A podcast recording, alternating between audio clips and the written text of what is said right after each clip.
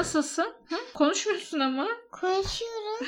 İyi bayramlar. Bayramdan İyi bayramlar. memnunum evde karantina altında kalmaktan. Normalde bayram ziyareti, akraba ziyareti, e, yabani bir insan olduğum için sevmediğimden bu bayram gayet mutluyum. Normalde bayramda bir yere tatile gidince de çok kalabalık oluyor. Geçen sene bayramda tatile gittiğimizde otellerde yer yoktu. 10 metrekare yerde 3 kişi kaldık. O yüzden bu sene böyle karantinada evde olmak benim hoşuma gitti açıkçası. Yapacağım işlere fırsat buluyorum. Her şeyi tarafından bakmak lazım. Şimdi şayet beni şu an dinliyorsanız eğer beni takip etmenizi rica ediyorum. Programın yükselmesi için birazcık takipçi sayısına, streamlerin artmasına ihtiyacım var açıkçası. İlk başlıyordum ki sadece hani her podcast'in bir 100 kişi falan dinlese yeter bana.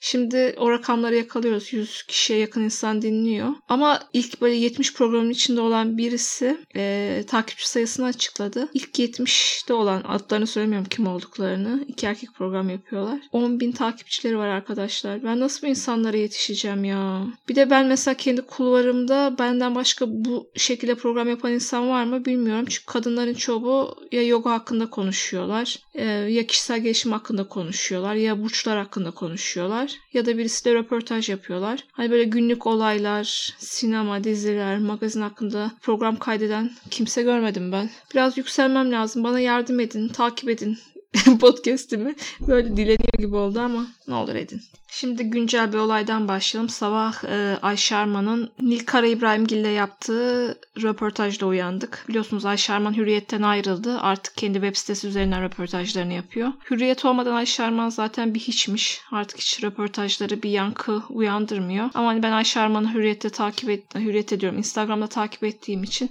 röportaja birazcık baktım, okudum. Bazı insanlar şeye çok kafayı takmışlar. Rahşan Gülşen falan eleştirmiş. İşte süt sağıyorum, yoga yapıyorum. E, insanlar da üçüncü kiraları geldi artık yani kira ödeyemiyorlar. Sen insanlara yardım et, kiralarını öde, yardımlarınla hani konu ol gibilerinden. Süt sağıyorum diye röportaj vermen hani bu şartlarda bir sanatçı için ne kadar doğru gibilerinden bir şeyler söylemişler. Oradan eleştirmişler e, Nilkar İbrahimgil'i. Ben oraya takılmadım açıkçası. Onlar acayip bana sıkıntı geldi. O kısımları hiç okumadım röportajın. Serdar Ener'le biliyorsunuz belli 13 yıldır mı ne evli 22 yıllık da ilişkileri var. İkiden de bir çocukları oldu. Bir erkek çocukları var. Hatta Nil ona dünyanın en güzel şarkılarından birisini yazdı. Karanlıktan gelecekler, sarı sarı dişleri olacak. Sen kazanacaksın. Böyle bir şeydi. Senin Nil'i boklamadan önce söyleyeyim bu şarkıyı seviyorum. Bazı Nil şarkılarını sev- seviyorum. Ama bu Serdar Aliner'le olan ilişkisiyle ilgili işte 22 yıldan beri berabersiniz. Hiç bu ilişkiden sıkılmadınız mı? Hani tek eşlilik insanı bunaltmıyor gibi bir soru sormuş Ayşe Arman. Nil Kara İbrahimgil tabii ki ortalama bir cevap vermiş. İlişki dönüşüyor, öyle oluyor, böyle oluyor. Bir iğnenin deliğinden geçtiğimiz, ilişkiyi sınandığımız çok zamanlar oldu dedi. Biliyorsunuz Nil Kara İbrahimgil Türksel Türkiye ilk geldiği zaman Özgür kızdı. Bu reklamda Serdar Ener yapıyordu. Serdar Ener'le o zaman tanışmışlardı. Serdar Ener o zamanlar evliydi. Üç çocuk babasıydı. Hatta eski, Google'larsanız eski haberleri Nil'le ev, evli olduğu zaman tanışıp karısından boşanıp Nil'le bir ilişkisi oldu. Çok uzun zaman da Nil'le evlenmedi zaten. Evlendiklerinde bir Asos'tan bir yerde bir düğün olmuştu. Ve Nil hüngür hüngür bütün nikah boyunca ağlamıştı. Hani nasıl elde ettim bu an nasıl böyle oldu gibilerinden. Sonra işte biz çocuklar oldu ve oyun uzun zamandır da hani 12-13 yıldır da evliler. Yıl önce de Nişantaşı'nda bir kafede ben onları görmüştüm. Serdar Ener'le Nilkara İbrahimgil'i. Aralarında bir elektrik var harbiden de. Hani bir çift olarak birbirlerine yakışıyorlar. Zannetmiyorum ki kolay kolay yakın zamanda ayrılsınlar. Zaten Serdar Ener belli bir yaşa geldi. O Serdar Ener'de yazdığı inanılmaz şarkılar var. Kırık mırık. Herkes sever. Bazı genç kızlar bilirler o şarkıyı. Ay nereden geldim bu mevzulara? İşte bunlar çok hani magazine yansımadığı için ya da kısıtlı yansıdığı için birçok insan bu haberlerden haberdar değil. Ee, Ayşe Arman'la da röportaj verseler bile doğru düzgün açıklamadıkları için kimsenin bir şeyden haberi olmuyor bu insanlar hakkında. Çok magazine düşmedikleri için. E, biliyorsunuz Sertab Erener'den İlkara İbrahimgil'in görümcesi oluyor. Ee, şimdi bir, sabah bir arkadaşımla konuştuk. Sertab Erener Demir Demir Kıran'la beraberken bir bayram tatiline işte diyorlar hep beraber Londra'ya gideceğiz. Niller işte Sertab e, Demir Demir Kıran falan. Demir Demir Kıran panik atak krizi geçiriyor. Diyor ki ben İzmir'e ailemin yanına gideceğim ve daha sonra da Sertap'tan ayrılıyor zaten. Adam bunlardan bunalmıştı. o devirde. Gitti ayrıldı. Eski sevgilisini buldu o tatilde Facebook'tan. Onunla evlendi. Şimdi Amerika'ya yerleşmiş. Ee, çocuğu olmuş. Geçen gün Cüneyt Özdemir'in e, canlı yayına konuk oldu. Baya Amerika şartlarına ayak uydurmuş. Yani Amerikan aksanıyla konuşuyordu Demir Demir Kıran'da. Değişik bir kabile hayatı var onların. Ama çok fazla basına ve magazine yansımıyor. E, sonra da zaten Sertab Erener çok kısa zaman sonra Demir Demirkan'dan ayrıldıktan başka birisini buldu. Onunla evlendi. O da çok iyi bir gitarist. Çocuğu tanıyan arkadaşlarım öyle söylüyorlardı. Neyse herkes Allah mutlu etsin. Son bir anlatacağım bir mevzu da var. Mesela Sertab Erener'le Demir Demirkan ilk birlikte olduklarında aşkları devam ederken işte soya sütü falan Türkiye'de yoktu. Yok soyadan süt yapıyoruz. Bademden süt sıkıyoruz. Öyle yapıyoruz. Böyle yapıyoruz. Bodrum'da doğal hayat yaşıyoruz diye devamlı röportajlar veriyorlardı. Televizyon programlarına çıkıyorlardı. Cem Özer program yapıyordu. O zaman laf lafı açıyor çıkıyorlardı. Anlatıyorlardı. Anlatıyorlardı. Sertab'dan ayrıldıktan sonra e, Demir Demirkan Ayşe Araman'a verdiği röportajda full adamın antidepresan kafasıyla yaşadığını, nasıl yaşadığını, bu durumdan nasıl sıkıldığını anlatıyor. Hani siz doğal yaşıyordunuz bu durumda, hani köpekleriniz vardı, hani soyadan süt yapıyordunuz.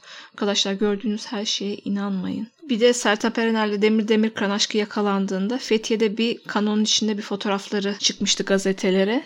İşte arkadaşlar karma is bitch yani karma en büyük biçtir. Ee, daha önceden yaptığınız şey tekrar sizin başınıza gelir. Sertab'ın da başına karması geldi yıllar yıllar sonra. Çünkü o zaman yakalandığı zaman Levent Yüksel'le evliydi. Hemen Levent Yüksel'den ayrıldı o zamanlar. Ay neyse şokopopluk yapmayacağım artık. Bırakıyorum magazin tarihini. Hoşçakalın. Hazırda hoşçakalın demişken biraz da kalt dedikodusuna geçelim. Kaltı sevenler, kaltın dedikodusunu sevenler beni bayağı dinleyen insan var. Kalt dedikodusu yaptığım için. Biliyorsunuz Kalt pek bir şey yayınlamadı bu karantina zamanında. E, Tuborg'un Malt Kafası hesabından e, canlı yayınlar yapıyorlar. Benim Kalt'la ilgili en sevdiğim şey podcastlerinde e, canlı podcast yapıyorlar biliyorsunuz seyirci karşısında. Hep her zaman farklı bir şey, farklı hikayeler anlatıyorlar. Aynı şeyi sürdürmüyorlar. Zaten podcast'in mantığı da o stand-up show değil ama hani hiçbir şey tekrar etmeleri beni hoşuma gidiyordu. Her seferinde bu kadar hikaye nasıl buluyorlar, nasıl ediyorlar diye. İlk defa bu son canlı yayın ondan bir önceki canlı yayında Erman e, anneannesine ona para verip de bakkala gönderip bakkalın da ona yanlış para üstü verdiği hikayeyi ikinci kez anlattı. Ama tabii ki aşk Tom Ozan hemen fark ettiği için onu ı, ı, bir şeyler diyerek Erman'ın hani böyle anlattığı hikayeyi kısa kestirerek bitirdi. Yani tam bir hoşçakalın durumu oldu. Hayattaki en feci şeylerden birisi dinlediğin hikayeyi ikinci kez dinlemek. Eğer o hikayeyi çok sevmiyorsan katlanılır bir şey değil yani. Ozancığımın telefonu yokmuş. Nokia'nın eski telefonunu kullanıyormuş. Şimdi yeni akıllı telefona geçmiş. Fiber internete geçmiş. Her şey var artık dünyanın en tatlı gülen adamının. Ay nasıl yazıyorum nasıl yazıyorum. Ozan'a yazmam bitmiyor. dağlara yazdım yarim. Tam böyle bir durum oldu. Mücbir Sebepler dün mükemmel bir bayram yayını yapmış herhalde. Benim pek modum yok. O kadar onları izleyecek kahkahalar, videolar, işte o konukların bağlantılarını izleyecek modum olmadığı için dün gece izlemedim. Şöyle bir hafiften baktım. Ama sabah storylere bakınca bayağı hani iki cihan bir araya gelse hiçbir televizyon programını çıkaramayacağı insanlar canlı yayına bağlanmışlar dün gece. Güzel program yapmışlar. Bunlar nereye böyle evriliyorlar? Bu program mücbir sebepler ne olacak merak ediyorum ilerleyen günlerde. Bilenleriniz biliyordur. Bilmeyenlerinize de ben anlatayım. Patreon diye bir program var. Bir web sitesi. İşte yayınlarını sevdiğiniz insanları destekleyebiliyorsunuz. Altında bir Patreon hesabı var. Oraya parayla üye olabiliyorsunuz. İşte üyelik 1 dolar var. 3 dolar var. 5 dolar var. Ben Kalta üye değilim Patreon'dan da Ayça Şen'i üyeyim. Abi yine tekrar şimdi mesaj gelmiş. Nasıl bir içerik akıtıyorlar? Nasıl bir içerik akıtıyorlar? Hiçbirini daha izleyemedim. Sadece Mirgün Cabas'la yaptıkları röportajı dinleyebildim. Onun dışında başka hiçbir şey izleyecek, dinleyecek vaktim olmuyor. Ama çok çalışıyor Ayça ile Tony eniştem. Böyle hani dinleyecek bir şey sıkıntısı çekiyorsanız eğer bulamıyorum edemiyorum derseniz. E, beni dinleyenler çok gençler. Ayça'yı yakaladılar mı bilmiyorum Ayça şeyinin başkanı ama Patreon hesabı çok güzel. Ayrıca Spotify üzerinden de Radyo Karavan'ı dinleyebilirsiniz. Hatta bu karantina zamanı olmadan önce kendime yaptığım en büyük iyiliklerden birisi Ayça Şen'in stand-up'ına gitmek oldu. Ya orada bir hikayesi var. Anlatsam mı acaba? Her stand-up'ında da anlatıyordur ama beni limited insan dinlediği için anlatabilirim herhalde bir şey olmaz. Şimdi bu Ayça Tony ile yeni evleniyor. Ee, küçük oğulları var Mehmet'te. Ona bir tane Tavşan oluyorlar. Beyaz tavşan evde. Ayça tabii radyo programı yapmaya radyoya gidiyor. Tony evde kalıyor tavşanla. Ama Ayça'nın insanlara olan güveni o kadar azalmış ki evliliğinde daha yeni başlangıçları. Bu adam bu tavşanı mikecek diye korkuyor. Radyodan devamlı Tony arıyor işte diyor. Tony ne yapıyorsun? Tavşan nasıl? İyi mi? Tony de adam anlamıyor yani kadın niye tavşanı devamlı soruyor diye. İşte insanlara güvenimiz bu noktaya geldi. Yani evlendiğimiz adama bile tavşanı miker mi diye şey yapamıyoruz, güvenemiyoruz. Bende de acayip böyle bir güvensizlik var. Hiç kimseye güvenemiyorum. En son Gönül yazarı biliyorsunuz genç bir yönetmen sevgilisi vardı. O sevgilisinden ayrıldığı haberleri çıktı magazine bu hafta. Adamın Gönül yazardan istemediği yok yani. Adam her şeyi istemiş kadından. İlk önce bir Gönül yazarın yıllardır 10 yıldır yanında çalışan Pembe Hanım vardı. Pembe Hanım işte bu adama kanma falan diye Gönül yazar akıl verdiği için önce o maden miydi acaba neydi? Sarp maden miydi adamın adı acaba? Tam emin değilim yönetmenin olduğunu. O Pembe Hanım'ın işten kovulmasını istemişti. Ee, sonra Gönül Yazar onu çok seviyordu. Pembe'yi göndermemi istiyor diye böyle manidar bir şeyler söylemişti. Magazine düşmüştü.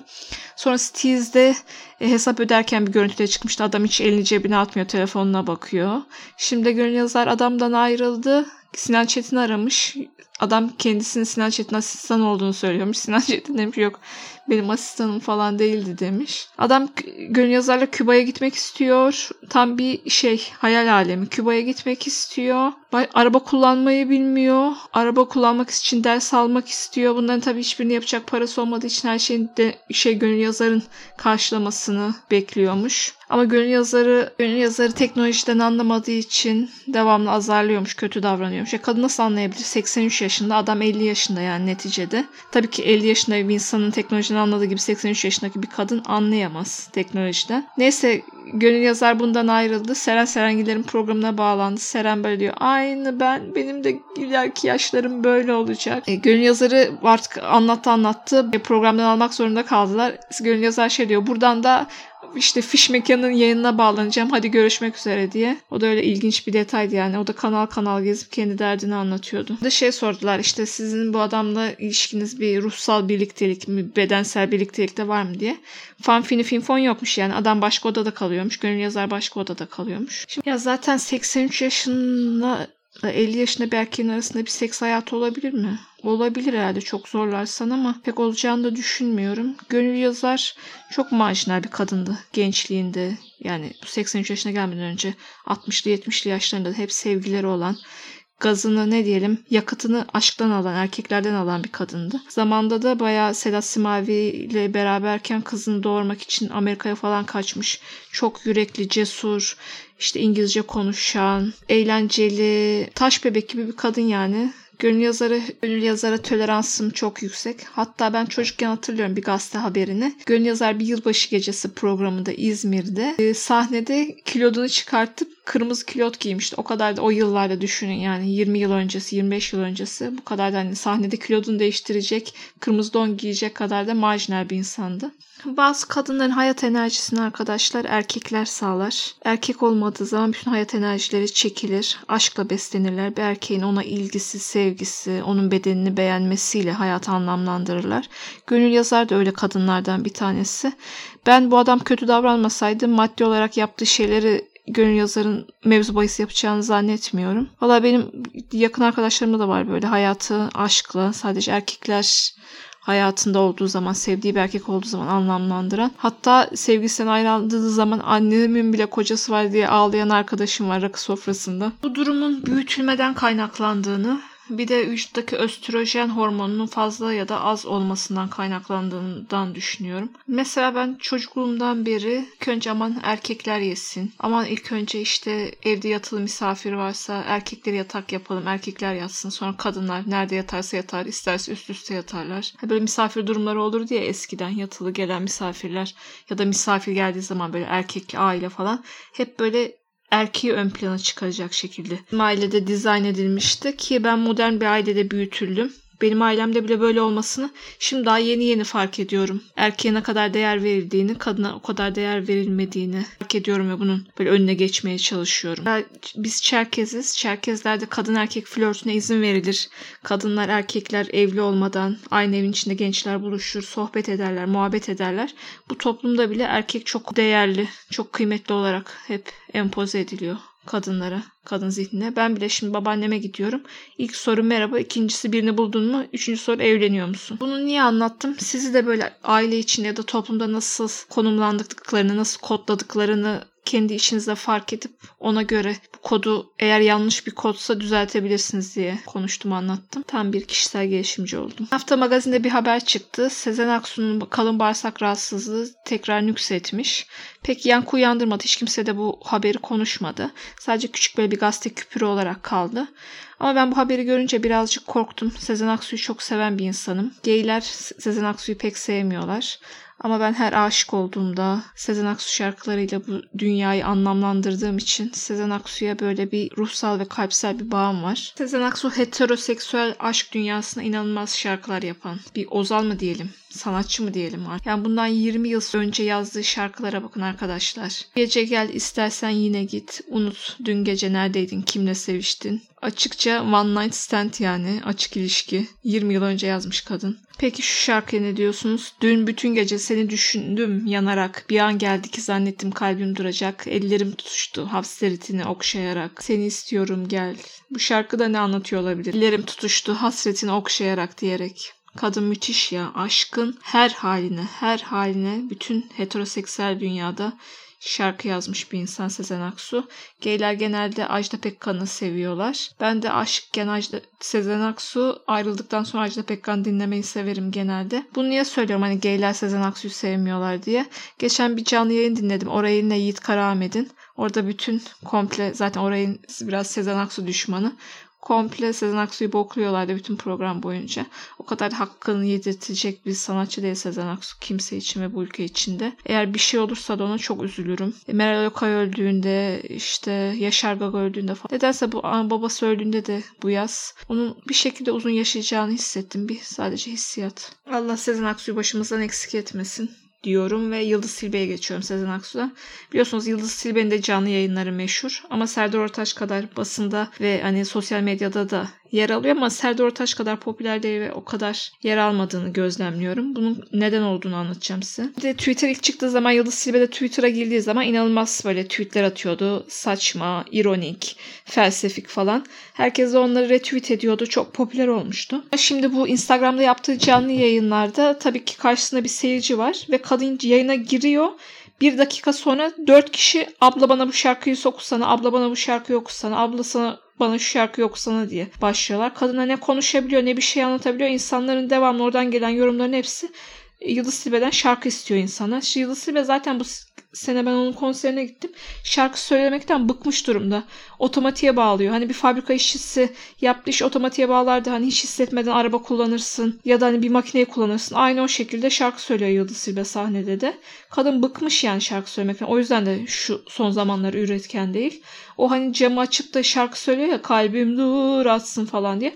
Orada bıkmış artık. Bıkmış o şarkıyı da küfreder gibi söylüyor. Onun samimiyeti insanlara geçtiği için o şu an yaptığı Instagram canlı yayınlarında o kadar popüler olamıyor maalesef. Yeni bir dizi izliyorum. Ee, HBO'nun dizisi. Netflix'in değil yine bu dizi. İzlemek isterseniz yabancı dizi yayınlayan sitelerin üzerinden izlemeniz gerekiyor. Dizinin adı Run. Ee, Fleabag dizisindeki kızın da olduğu, içinde yazar kadrosunun içinde olduğu bir dizi. Böyle çok sinefil bir insan olmadığım için hani çok fazla böyle yönetmen isimleri, senarist isimleri falan veremiyorum size. Çok enteresan yani hayatımın dizisi diyeceğim bir dizi değil. Şu ana kadar 3 bölüm zaten yayınlandı. Ama dizi şöyle başlıyor. 15 yıldır birbirini görmeyen iki sevgiliden birisi diğerine run diye bir mesaj atıyor. Diğeri de ona run diye mesaj atıyor ve daha önceden bir anlaştıkları bir destinasyon var.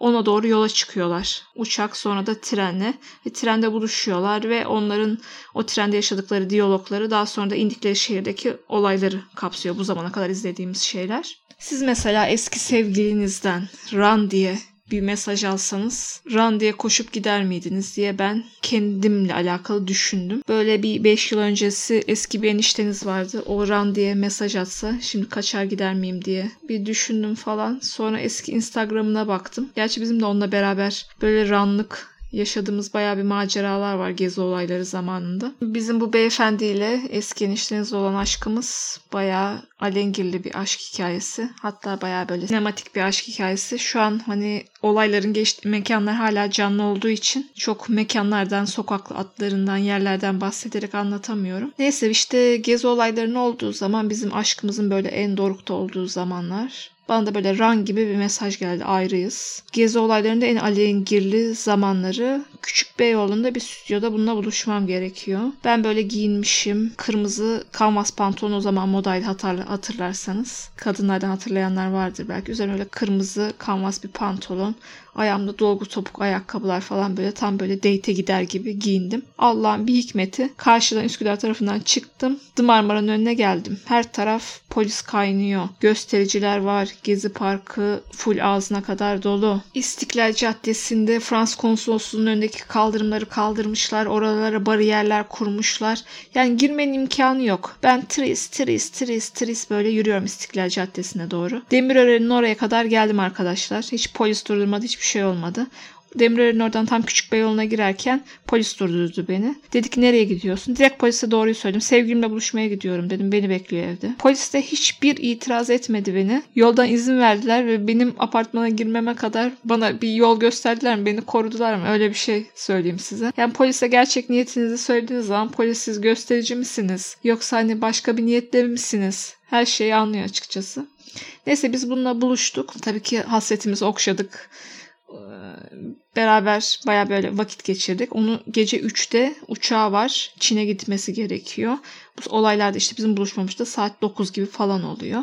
Neyse saat 1 gibi falan oldu. Ha bu arada ben inanılmaz bir sinüzit geçiriyorum. Adam arkasını döndüğü zaman sümkürüyorum. Burnumdan kaya gibi sümükler de çıkıyor. Öyle bir rezil haldeyim de. Neyse biz saat 1 gibi falan şeyden çıktık. Apartmandan çıktık Küçük Beyoğlu'ndan. Çıkar çıkmaz Küçük Beyoğlu'na şey biber gazı bombası attılar. Tekrar içeri girmek zorunda kaldık. Böyle çok gözümüz etkilenmedi. Sonra tekrar işte içeri girdik. Ee, birazcık biber gazın etkisi geçince bu üzerindeki tişörtü çıkardı. Gözümüze böyle tut tişörtü. Tarla başına doğru yürümeye başladık. Tarla başına doğru koşuyoruz. Bu arada bu geri zekalı böyle ters yöne çıkan kapanlar oluyor ya araba girmesin diye Beyoğlu'nda. Oradaki kapanlara takıldı, düştü, bacağı kanadı. Ben bu arada gülme krizine tutuldum. Durma, durma, durmaksızın gülüyorum. Zaten sarhoşum, içmişim bütün gece bire kadar. Sonra yine bize polis yardım etti. Böyle tarla başı tarafında. Toma'da orada bir polis duruyordu. Nereden bulduysa yine Allah'ın bir hikmeti, Allah'ın aşka yardımı mı diyelim öyle bir şey.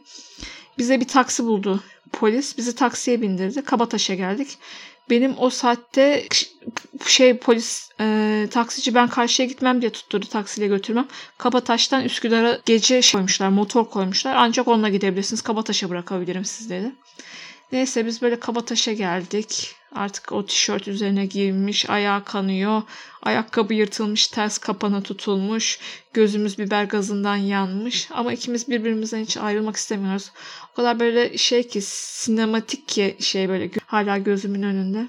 Orada da bir adam böyle ekmek arası satıyor. Balık ekmek satıyor. E, dedi ki bana yer misin? Ben zaten bütün ilişkimiz boyunca hiç gece yemek yemedim. Gece yemek yemeyi sevmediğim için yok yemem dedim. Neyse o balık ekmek aldı. Daha böyle kabataş motoru kalkmıyordu. Orada oturduk. O balık ekmeğini yedi ama hiç birbirimizden böyle ayrılmak istemiyorduk. En son kabataş motoruna ben bindim artık böyle sarılıp öpüşerek falan. Güvenlik görevlileri zor ayırdı da motora bindim öyle söyleyeyim. Tam böyle ranlık bir hikayeydi. Sonra eve geldim. O zaman böyle Uludağ'ın şeyi e, limonatası daha yeni çıkmıştı. Yeni popüler olmuştu. Bizim evde de öyle şeyler olmaz. Uludağ'ın limonatası vardı. Onu çıkardım. Annem peynirli börek yapmış. Hayatımda hiç börek yiyen, börek seven bir insan da değilim. Tepsi börekle Uludağ limonatanın hepsini içmiştim o anları düşünerek. Şimdi hatırlıyorum. Sonra geleneksel day duşumu almıştım ve 48 saat uykuya dalmıştım. Ne güzel günlerdi. Hiçbir şey düşünmeden dolu dizgin aşk yaşıyorduk. İşte insan tekrar böyle bir mesaj gelirse bir sana run koş diye bir mesaj atarsa gider misin diye düşündüm. Baktım bu eski sevgilinin Instagram'ına Maçka Parkı'nda köpek gezdiriyor.